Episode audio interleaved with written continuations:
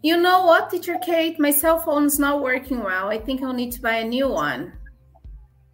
Oh no, that would cost a bomb. Pessoal, vocês já ouviram isso? Eu sou a Teacher Kai, estamos começando mais um podcast do Cambly e hoje a Teacher Kate vai explicar para a gente o que significa essa expressão. It will cost a bomb. Vocês já ouviram essa expressão? Então vamos procurar saber aqui com a Teacher Kate o que isso significa, tá bom?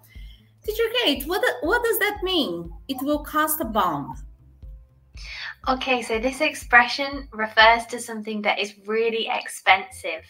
So when you're buying a new phone, it will cost you a lot of money. So we say it will cost you a bomb.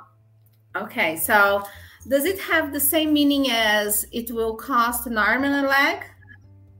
Yeah, exactly. They're very similar expressions. So you could say that as well. Oh, my new phone will cost me an arm and a leg. Então, pessoal, quando uma coisa é o, são os olhos da cara, como a gente fala em português, é isso. Custa é muito caro. Então a gente pode usar quando a gente quiser falar que uma coisa vai custar muito caro, vai ser muito caro, então a gente pode usar essa expressão. It will cost a bomb. Cost a bomb seria, né? Então, é, custa os olhos da cara também. Então a gente pode usar essa expressão. So, another example of how to say it cost a bomb is, for example, I bought a new car the other day and the insurance, it cost a bomb the, for the insurance on my car.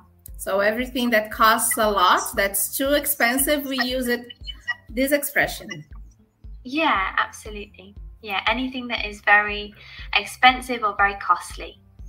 Okay, so which expression is more used? It costs a bomb or the other one? Uh, it costs an arm and a leg? Uh, I would say they're used interchangeably. So you could say either. We use them both quite often.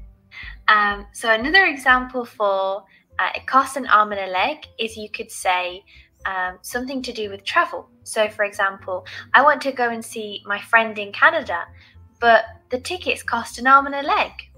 So, you could say it in reference to the fact that the tickets are very expensive. So, teacher Kate, can I say, can I use this expression like this? My sister lives in the States, and the last time I visited her, I bought the ticket and it cost a bomb. Can I use it like this? Yeah, absolutely. That's a great example. So often we'll use this phrase when we're talking about something that happened in the past. So a story or um, uh, a, something that we've, we've bought. We say, oh, it cost a bomb.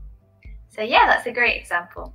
Se vocês gostaram dessa dica da tutora Kate, deixe seu like, não esqueça de deixar seu like também.